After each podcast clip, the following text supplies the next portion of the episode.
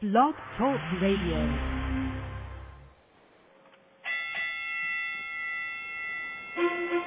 When I would do good, evil is always present with me. Oh, wretched man that I am, who will free me from this body of death? Thanks be to God through Christ Jesus. I'm ready for the fight of my life. Start the record.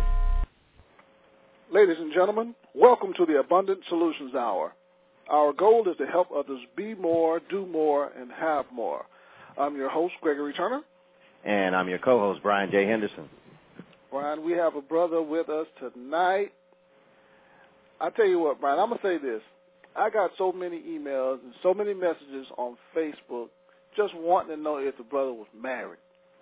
Now, all the stuff that he's doing, Brian, all the stuff that all the stuff that he's doing out there, everybody wants to know if he's married. I'm like, well, what about all the other stuff that he's doing?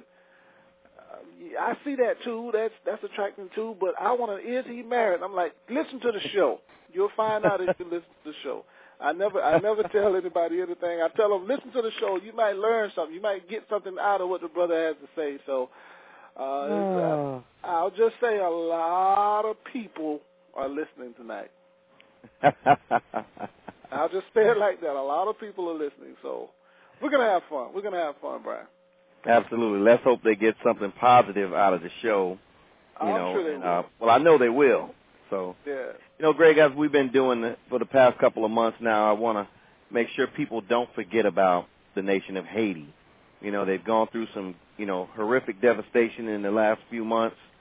Um, and right now they're in the season of uh, they're in their flood season, and you also have to remember that this is hurricane season, and so they have tremendous odds every year in and of itself, you know. And to add the devastation that's going on, you know, we want to remember them in our thoughts and our prayers, you know, if you can financially as well, you know. Don't forget about Haiti. That's that's what I have to say tonight, and that's what we've been, you know, chiming every week on the Abundant Solutions Hour.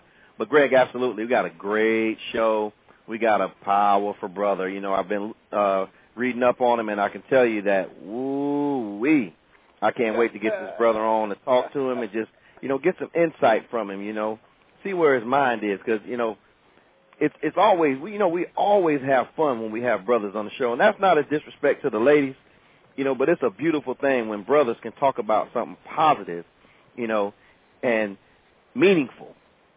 Yeah. You know, if you know what I mean, and I know you know what I mean, Greg. Yes, sir. Yes, sir. But uh, let's let's bring bring this brother on. I want to introduce him. He's a special guest tonight. He's a spoken word artist, a syndicated columnist, a motivational speaker, and he's also a poet and a best-selling author. And his name is H. Ronald Roseboro, but he's better known as Zion. And I can tell you, I, I'm not going to even say anything else about this brother. I'm going to bring him on because I, I just want to talk to him and just get some insight from him. Brother, welcome to the Abundant Solutions Hour. Well, man, thank you so much for having me, Greg and Brian. Thank you for coming, man. Thank you for coming. Man, I've been all over your website. It's zionspeaks.com, Z-I-O-N-S-P-E-A-K-Z dot com. You know, Yes. a lot of ladies heard that, so they're going on your website now. Um, I, I want, I want, I wanted to ask you about this statement uh, that you have. The strength of a community is found in the preparation of its youth.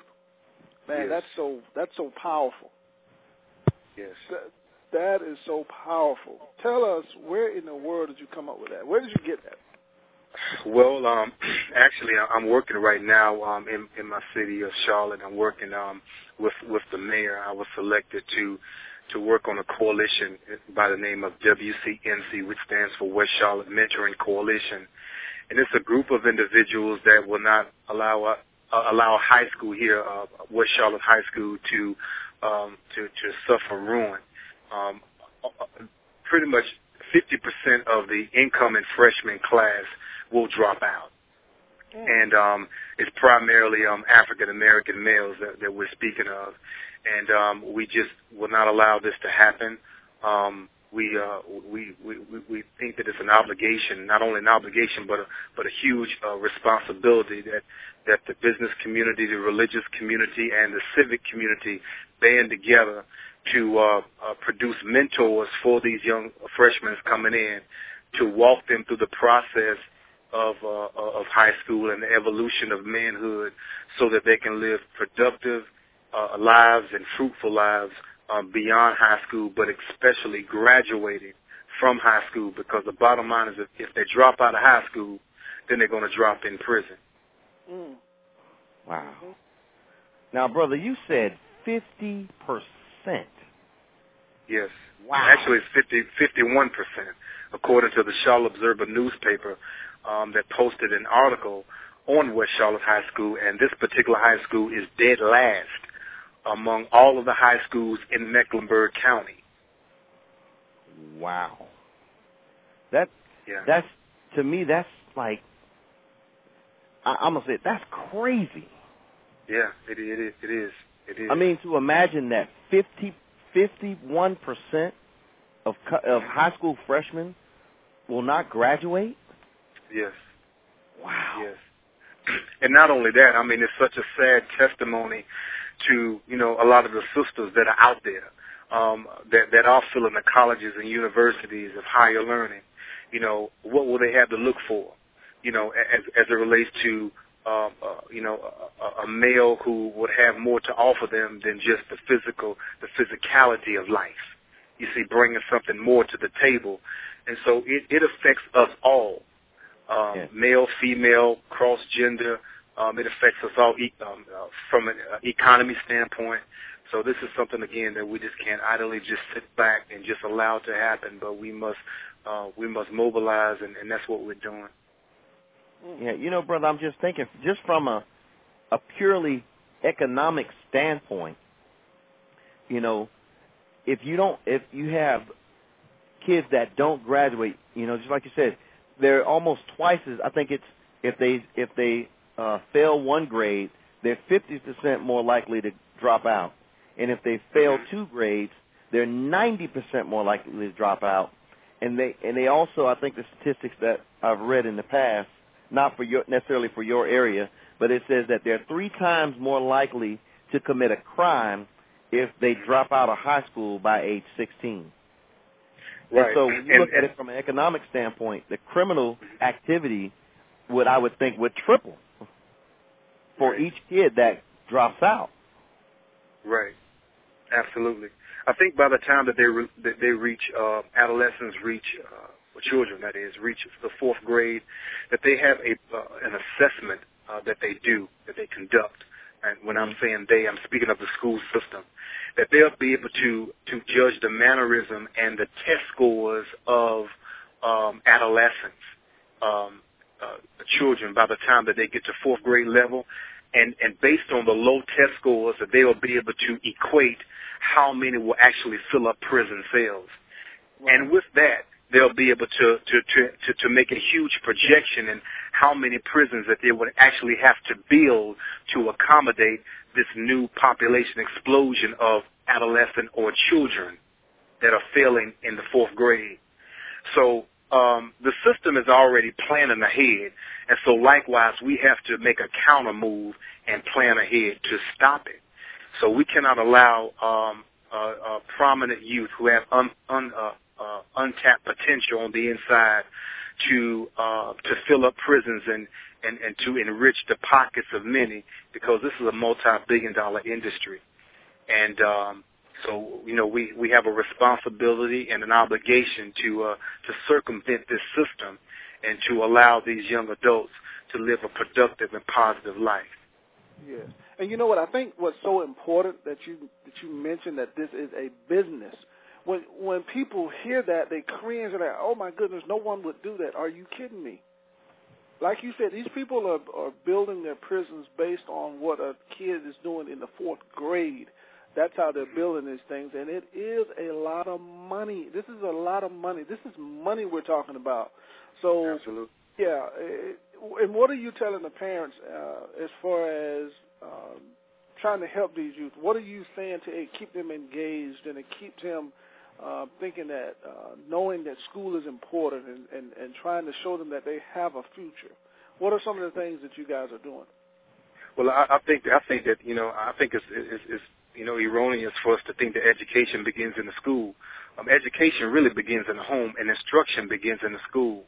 And I think that there should be a partnership between the parents and mentors and, and those who, who, who, who, who have a who, who have an invested interest in the youth um, to to unite um, for for this particular cause because this is uh, this is detrimental to the community, it's detrimental to our country, and so I think that when we begin to see this as being a crisis, um, you know, we can't help but to really move into action, and so therefore it should be a partnership between the schools and as well as the parents and and and those who uh, want to support this cause to see uh, these youth on the right track and stay on the right track. Wow. You know, bro, I'm still stuck on the 50%. That is, wow. I couldn't So- imagine that. So we have an incoming class uh, of 600 um, freshmen, incoming freshmen that will be enrolling in West Charlotte High School. So that means that half of them will graduate. 300 will graduate. And the other 300, what will happen to them? And so, um, again, th- this is something that, that, that we can just not accept. This is unacceptable. You know, here my question, and I don't know if you can, or you if you can even answer it, but how does a school board even allow something like that to get that bad before they try to do something about it? And why would it even take a coalition hmm to try to circumvent that? Why wouldn't that be something that would come from the school board? I would Well, think that's- that that's- even the board of education would be Right. addressing that issue. That, that's that's a very good and profound question. And this this particular coalition was uh, the, the vision keeper is Ron Leeper, and the one that spearheaded it uh, uh, is, uh, is is Mayor Anthony Foxx. And uh, this is aside from the school board.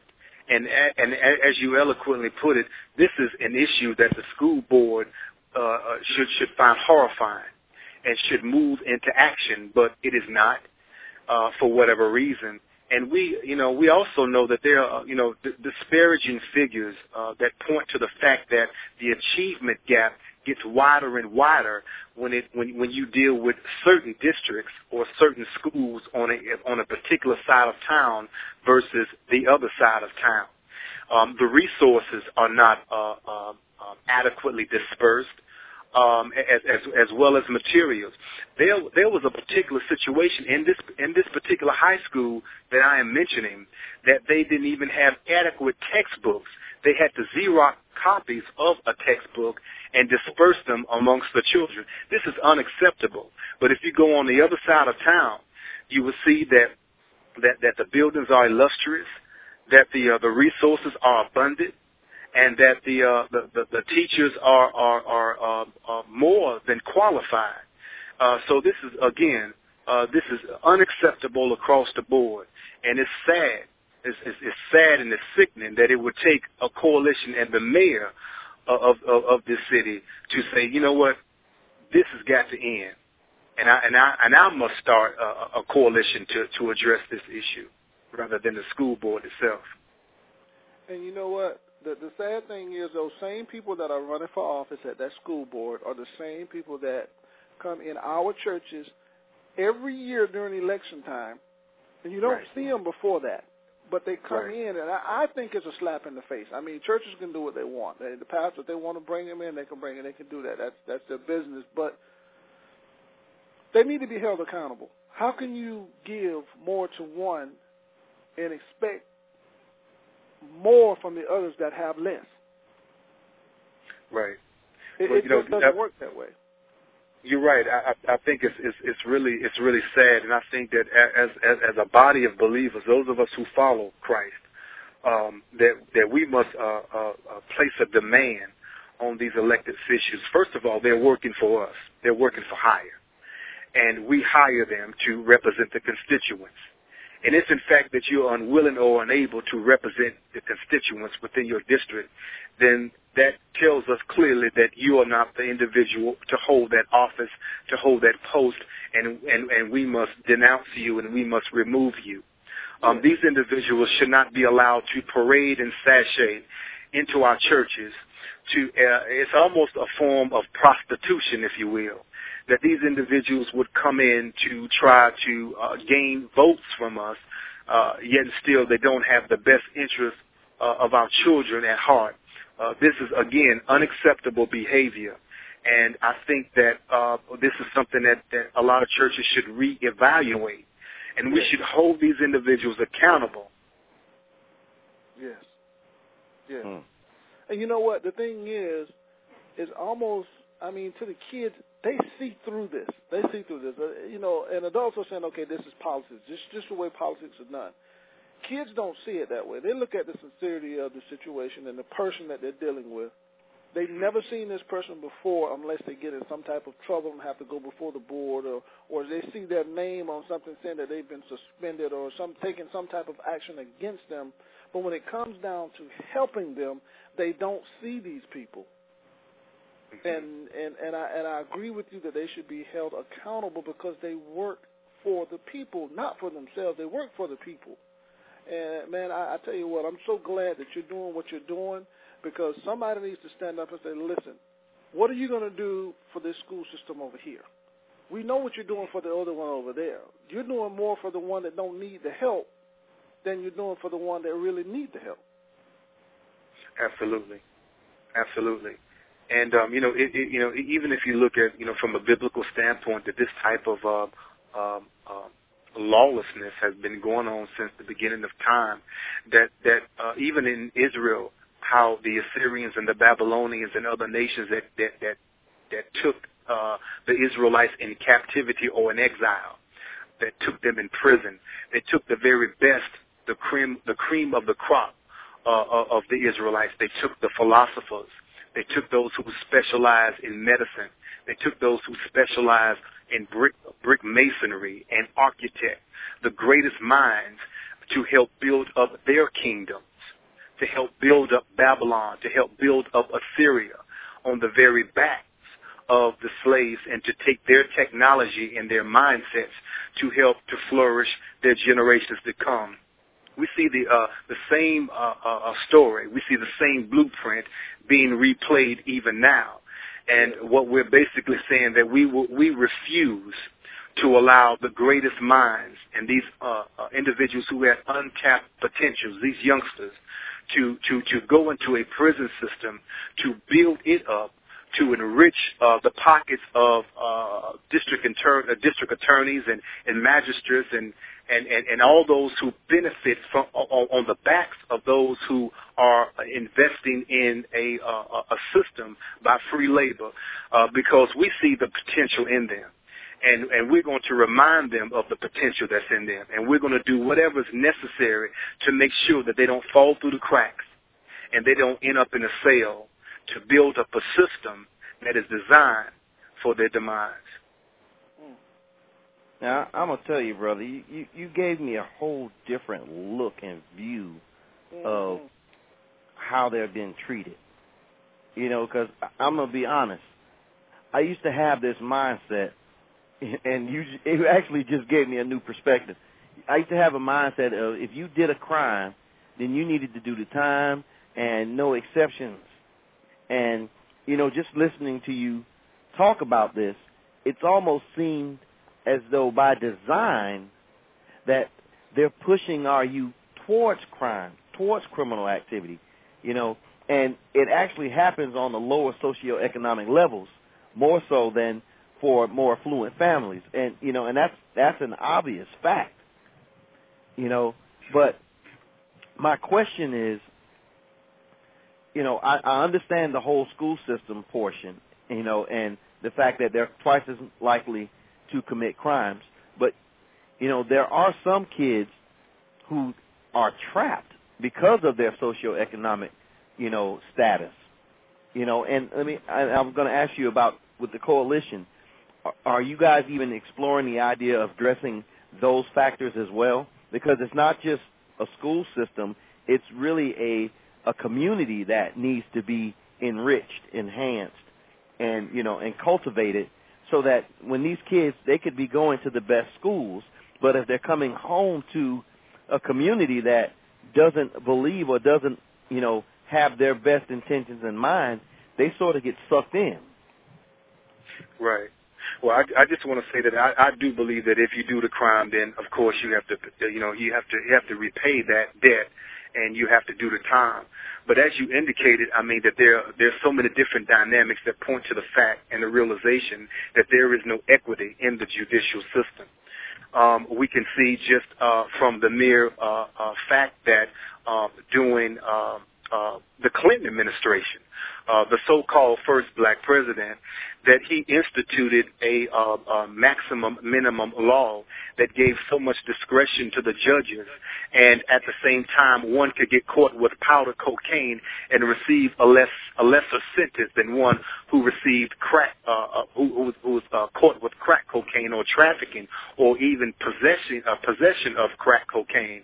So we see the disparaging figures that are there, and of course, uh, uh, the majority of individuals who possessed crack cocaine or that were tra- uh, trafficking crack cocaine or were uh, people of color.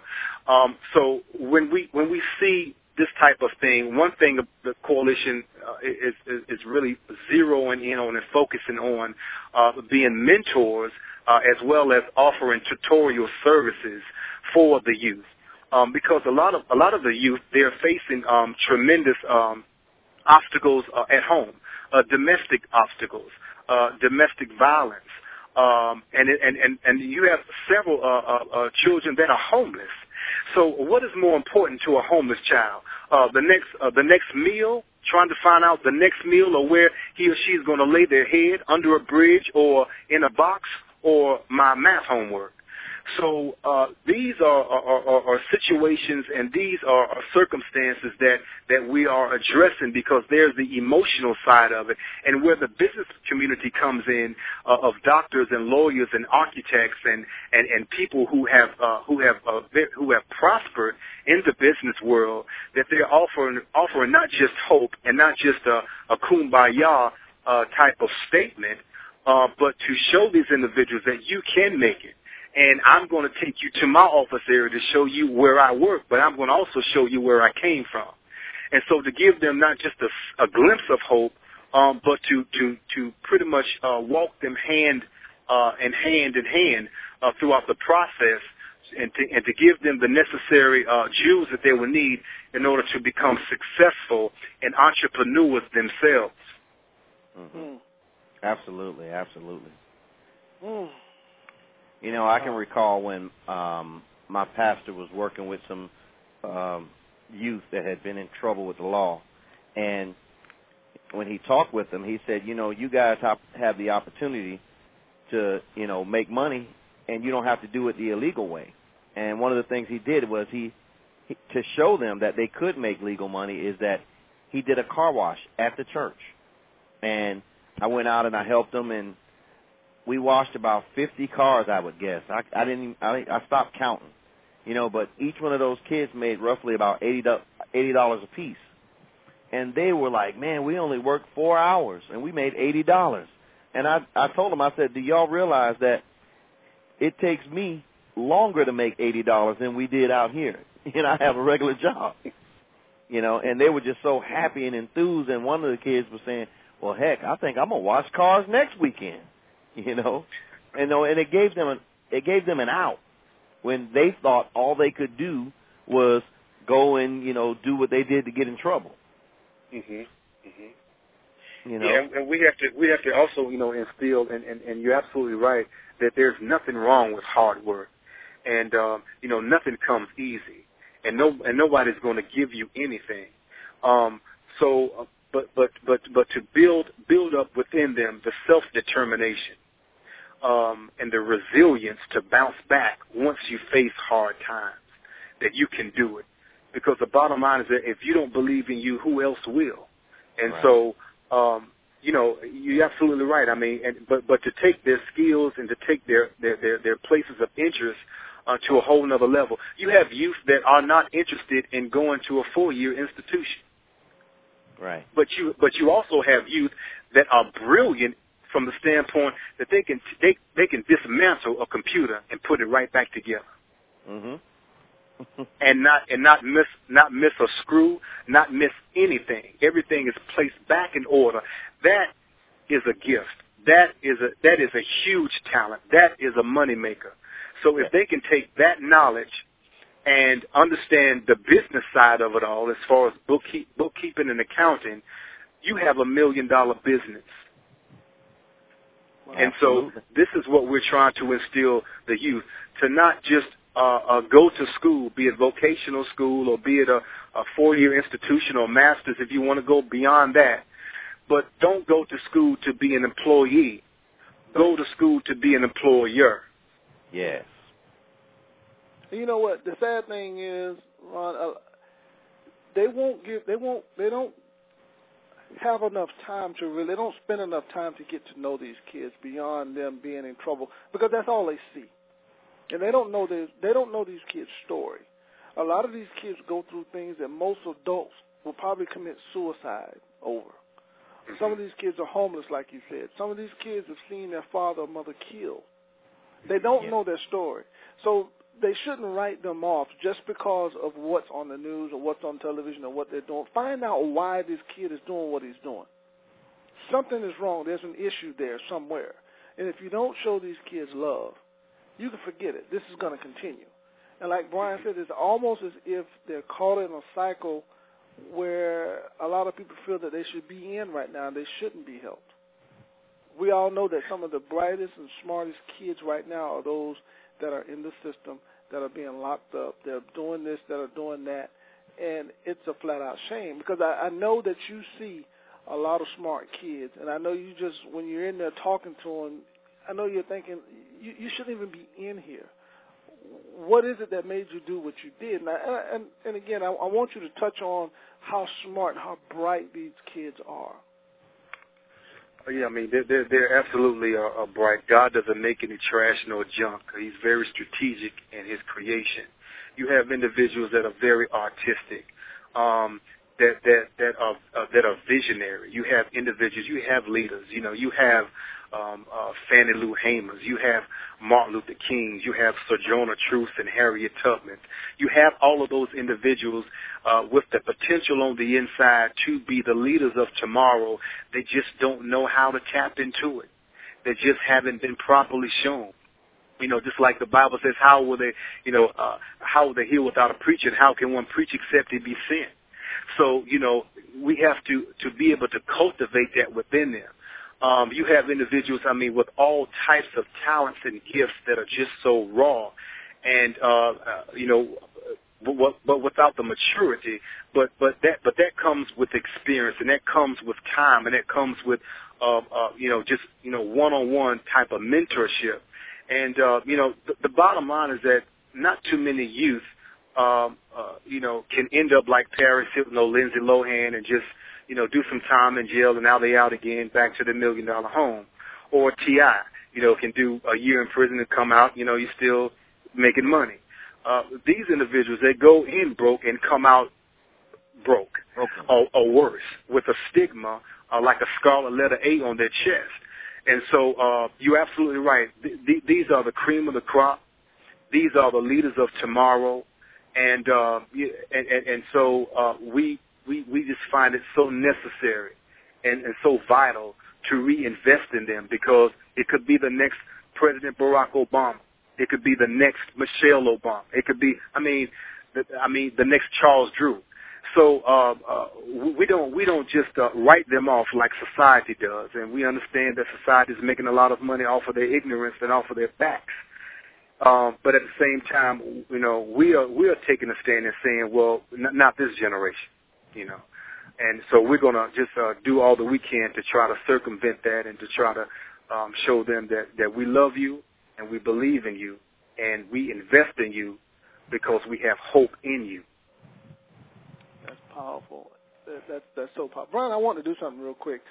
I. I can hear the passion in his voice, and your voice, and I know that you're sincere about what you're doing. And I, I, I wanted to read a little something really quick that it caught my attention. It's been on my mind the entire time that I was on your site the other day. Since last week, on and off. I've been going and reading. Uh, you, have on here, there's a little boy on the inside of me. He cries often, especially when he sees self-love and self, self-esteem lying in a coffin. Silent whimpers slice through the night.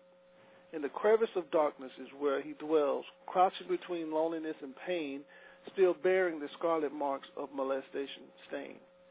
Eagerly peeking through a window of liberty, wanting to go outside and get wet in the rain. Brother, that's that that's so deep. That sounds like to me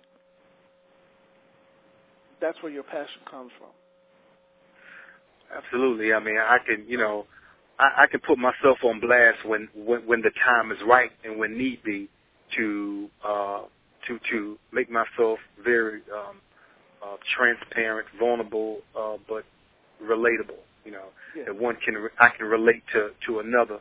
Um, because I, I know how it is. I mean, I, I know how it is to, you know, to to to, to have have uh, be a survivor of molestation.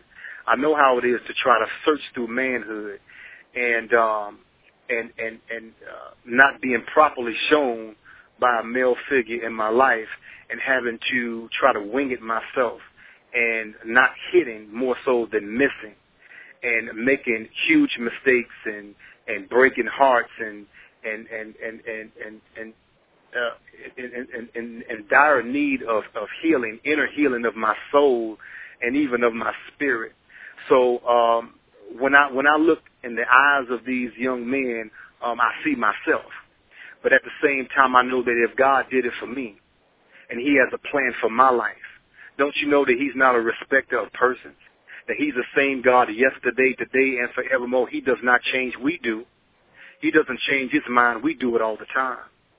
But if we but just believe that we have a purpose, that we have a date with destiny, not only a date with destiny, we got a marriage with destiny, and to bring forth the fruit that the world needs, um, then they'll be able to understand that um, regardless of what you go through in life, no matter how far and how low you have fallen, you must pick yourself back up and you must dust yourself off and God will empower you to perfect you to reach your purpose.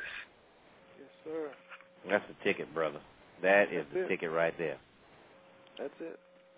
And, and, and the most the most profound part of that whole statement is he will perfect you. you know, and it's funny. I I don't want to get too far off subject, but I can remember having a conversation with some youth, and I asked them, could they be perfect? And they said, nobody's perfect. And I said, that's not true. I said, there were a lot of perfect people. And it's like, no, you can't be perfect. Nobody's perfect. And so I showed them in the Bible where there were several instances where God called people perfect. Mhm. And he even said, Be ye perfect, for I am perfect. And I told him, I said, Well, how is that so if we can't be perfect? And and then, you know, while we were talking, the kid said, Well, we can be made perfect, right? And I said, Absolutely. You know, and so just that that one statement caught my attention, you know, about being perfected. You know, when you're in God, He can make you whatever He wants to make you. But when He talks about making you like Him, He talks about making you perfect. That's right. And it's You through know, your obedience that you become perfect in His sight. That's right. That's right. And that's something You know, that one of- kids need to know that they can be perfect. That's right. You know, one one of the definitions of, of, of perfection or being perfect is maturity, maturity, to mature, and I think that that's what we're lacking. You know, especially as men, um, because we're just stuck in a delinquent mode, um, like Peter Pan, just refusing to grow up. Um, want to stay 17, 21, 25 forever, but while we're doing that, time is racing by at lightning speed. The youth are growing up and they're taking our places. Um, oftentimes it's a, a place of shame, uh, a place of derelict behavior and foolishness. Um, so uh, God does want to perfect us. He wants to bring us to a place of maturity that we can really put away the childish things in our thoughts, in our speaking, and in our doing, and to embrace masculinity. And it doesn't have anything to do with how much money I get in my bank and how many women I get sweating me and, you know, my job title and I'm Dr. So and so and all. No, it has more to do with if I'm if I'm a ditch digger, if I'm not making, you know, twenty thousand dollars a year, but I'm a man of integrity. I love myself, I respect myself, and I love my queen, and I love my, my seeds. That is far better in God's sight than a man who's making millions upon millions of dollars hand over fist, but has no integrity. Yeah. So I think we got this thing real twisted, you know, of what, you know, what is really important and what's not important. The world gives us images, especially as men, what is important.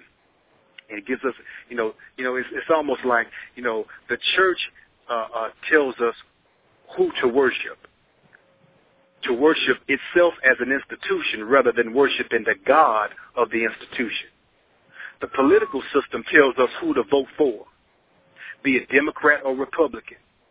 The fashion industry tells us what to wear, when to wear it, and who to buy it from.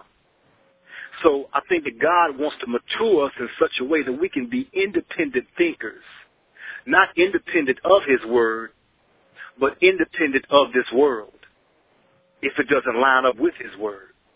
So I think that a lot of the youth they're really crying out, you know, for that for that for, for that male figure that that that has that, that is not not perfect as far as being flawless, but just like David, you know, an adulterer and a murderer. But God said he's after my heart, and I love the man after all the wicked things that he did. He completely transgressed God's law, knew that he was wrong, continued to cover his tracks, and stayed in his sin, and stayed in his mess, and loved it until Nathan pointed it out and said, you the man. That's when he got it right. But I just want the youth to know, as, and, and, and God, you know, I, I believe He's really speaking to us as men, that regardless of where we've been and where, and where we are right now, it's time for us to grow up. Yeah. Mm. That's real, a bro. Samson, a Samson in you. A Samson yes. in you. I don't even know what to say about the book. hey, Sam, just that, just listening in that is so powerful. Is that more of a challenge and also an educational book? I don't, I, you know, I, I I don't look at it as being like, uh, you know, somewhat like a self-help book, but sort of like a how-to book um, mm-hmm. that challenges us. I mean, the, the question in itself is very rhetorical. Is there a Samson in you? And the answer should be a resounding yes. You know, there is a Samson in me. There is that strength that only God has given me, that supernatural strength to accomplish only that which I was born to accomplish. Nobody else can do what Greg does, what Brian does, what Ron does, but us. Uh, there's that strength, that strong side of us, but at the same time, there's that dark side. There's that side that nobody else knows about, or there's that side that we struggle with. That's that real side. See, that's the side that the church wants to keep quiet. Don't want to see the dirt. Don't want to see the muck and mire. But see, that's the thing that God specializes in, the nasty, low-down side of us. Because it's in that that he shows himself strong. It's in that that he shows himself to be a, not just a transformer, but to reform us. So I think that there is a Samson in every one of us. You know, there's the good, there's the bad, there's the good, there's the evil, there's the delinquent, and there is the maturity aspect of us. Hmm. And I like how you put that, bro. He said, not just the transformers, but the reformers. Hmm. Yes. That's good stuff. That's good stuff. You know, and and I think that's just so important that people know that. You know that God is a transformer. You once you start dealing with God, you you you can't you couldn't possibly stay the same. Because if you it's like this, if you dealing with God and God is dealing with you and you staying the same, then you ain't dealing with the God I know. Mm-hmm. You know, you ain't dealing with the God that I know that can change you. That's right. You know, and right. You know, if there's people that sit around and they say, "Well, I, I'm, I'm, I know I, I need to change, and you know, God ain't through with me yet," and you know, they make up all these reasons and excuses of why they haven't changed yet. You know, and the truth is, you know, if you're still doing the same thing you were doing five years ago, you know, three years ago, two years ago, and you keep saying, "Well, God ain't through with me yet," you know, you know, it, it ain't that He ain't through with you yet; it's that you not you haven't allowed Him to change you. Right. You know, That's you haven't really started dealing with Him yet. You know, he, he's sort of an acquaintance versus being your ruler, versus being your Lord and Savior. hmm You know, because if he's gonna save you, then you saved from that foolishness. Right. You know, you don't have to deal with those people. You don't have to deal with those situations. You know? I mean, that's just my opinion. Now, everybody's entitled to it, but you know, I I just truly believe that. You know, that if you actually are putting your hand in God's hand and putting your trust in Him, then the things that you you know, you shouldn't have to deal with the same stuff the same way. You know? That's right. That's right. You know, Paul Paul said it best because what you're saying is, is, is dead on the money. You know, um, salvation um, in its proper context means deliverance. And Paul said that we serve a God who has delivered, does deliver, and will yet deliver. So that means that salvation is not just a one-time experience at the altar, in the crack house, in the jailhouse, wherever we receive Christ. But it's an evolution of man that takes place. Uh, being uh, saved, being saved, and will continue to be saved, delivered. And so um, this is the aspect that, that, that, that we allow God to do. I mean, this is the reason why, you know, when, when Jesus asked Peter, said, who do men say that I am? Now let's get personal. Let, let, let's cut through all this church stuff. Y'all been rolling with me for a minute. You know, signs and wonders, you've seen them. You've even wrought a few, at, you know, by your own hands. You know, um, casting out devils. You know, you you know how to do that yourself. Now let's cut through all this church drama. Who do men say that I am? You know, people say you, know Jeremiah, Elijah, you know, even John the Baptist raised from the dead. Okay, now let's make it personal now. Okay, this that's nothing to do with Bible study, has nothing to do with foot washing, has nothing to do with uh, Friday night praise and worship or inter- intercessory prayer. Now, who do you say that I am? Don't ask the bishop nothing, but who do you say that I am? So this is a personal thing. And I think that that God wants to get so up close and personal with us and in us that we will be able to, to reveal something that flesh and blood doesn't even relate to us, doesn't even relate to us, and that is you are the Messiah. You are Rabboni. You are Yeshua HaMashiach. You are the Messiah to come. And so that's why he said flesh and blood did not reveal that to you. Why? Because not only do you know of me and known by me, but you know me. Mm-hmm. And so not only do you believe, believe me, but you believe in me. Everything that I am, you have adopted as your own. Everything that, that, that I stand for is now your standard. So this is this. I think that when we take that approach, you're absolutely right. I mean that will we have our struggles? Absolutely, as long as we're in this flesh and blood uh, body, you know. Uh, but but I think that there's some struggles that don't even have to be a struggle no more. When we first, when we believe in Him, when we allow, uh, uh, you know, Christ to become so real in us,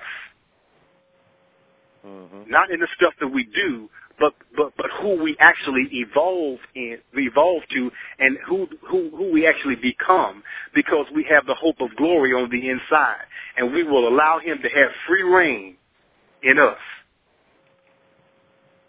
Mm. That's so powerful, brother. I tell you what, that's powerful. Let me ask you this, and I know a lot of people are just waiting to hear this. Purpose. Purpose. When did you know your purpose? I knew my purpose when I was, uh, hmm, I think perhaps around between five and seven years old. But I ran for like 25 years, 25, 30 years. I mean, just running from, you know, my purpose. Um, because I, I, I wanted nothing to do with ministry. Um, I was like, you know, God, you made a mistake. I mean, he's got to be somebody else named Ron, you know, last name Roseboro in this, you know, in this United States that you selected, and you know, and, and you got me twisted with somebody else. But um, I knew my purpose uh, when I was a child. Um, I knew it was something different about me. Um, I just wasn't a normal child, and um, everybody could tell it. I mean, I'll stick out like a like a Black Panther at a uh, at, at a rock concert or, the country western uh, concert. I just stood out.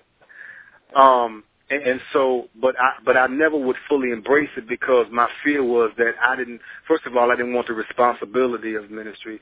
Second of all, it was not the plan for my life. I mean, my plan was to be an entertainer.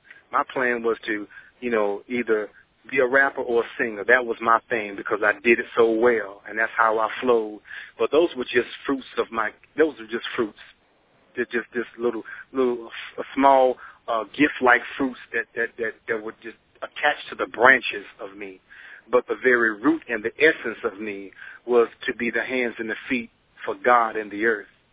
And so um, I knew when I was like I said, between five and seven years old. But I just I, I ran and I ran and ran until I just finally got tired of hard times and and and and God breaking me down and and and just you know making a fool out of myself and just you know okay look I give up. I, I think a lot of us do a lot of the running until we just get tired and then we just figure out you know what we're running from someone that's trying to help us. We're running from someone that want us to be who He created us to be. And with that being said, I also wanted to I, I wanted to ask you this question: with all the things that you've gone through in your life, mm-hmm. all the painful nights, all the dark days, all the days of pretty much on the cusp of losing your mind and going absolutely crazy. How thankful are you to God for choosing you for such a time as this and, and what I mean that is, I'm saying, how thankful are you for the love, for allowing God to choose you out of all the people He could have chosen? He chose you to go through what you had to go through.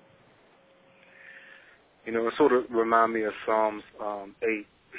You know, when the question was asked to the Lord, um, "Who is man that Thou art mindful of him, and the Son of Man that Thou hast visited?"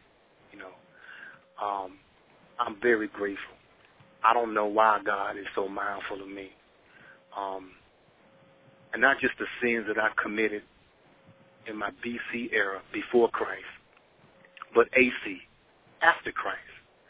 Um, I don't know his his grace and his mercy is beyond my beyond my understanding. Um, it's very humbling to know that the God of the entire universe um, would be so mindful of someone who basically, for the majority of their lives, majority of my life, I ran from him, turned my back on him, had nothing to do with him. I denied him, just like Peter. I betrayed him, just like Judas, but still he would call me friend. That kind of love I don't understand. That kind of love I don't have within me to give. But the more and more I yield to him, and the more and more I allow him to have preeminence in my life, then I begin to refract the very light that he shines on the inside of me. So my gratitude is completely beyond words. I don't understand what kind of love this is. I don't understand what kind of patience and long suffering this is. Um, because I understand that the wages of sin is death. But I'm so grateful that the gift that He gave us um, is eternal life. Powerful, brother. Powerful. Powerful. Wow. Yes, sir. Look, we could end the show right there, and we wouldn't have to say another word. You know, brother, I want to get your opportunity to talk about your book and to talk about some of the things that you have going on. Okay.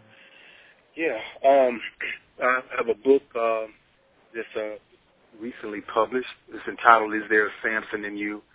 And I'm, I'm taking a look at the life of Samson. I'm drawing a parallel uh, between Samson. I could have chosen any figure in the Bible from Abraham to Jesus um, that every man can relate to and every woman can relate to because the bottom line is that 85% of the purchasers of my book are, are women, are females, not men.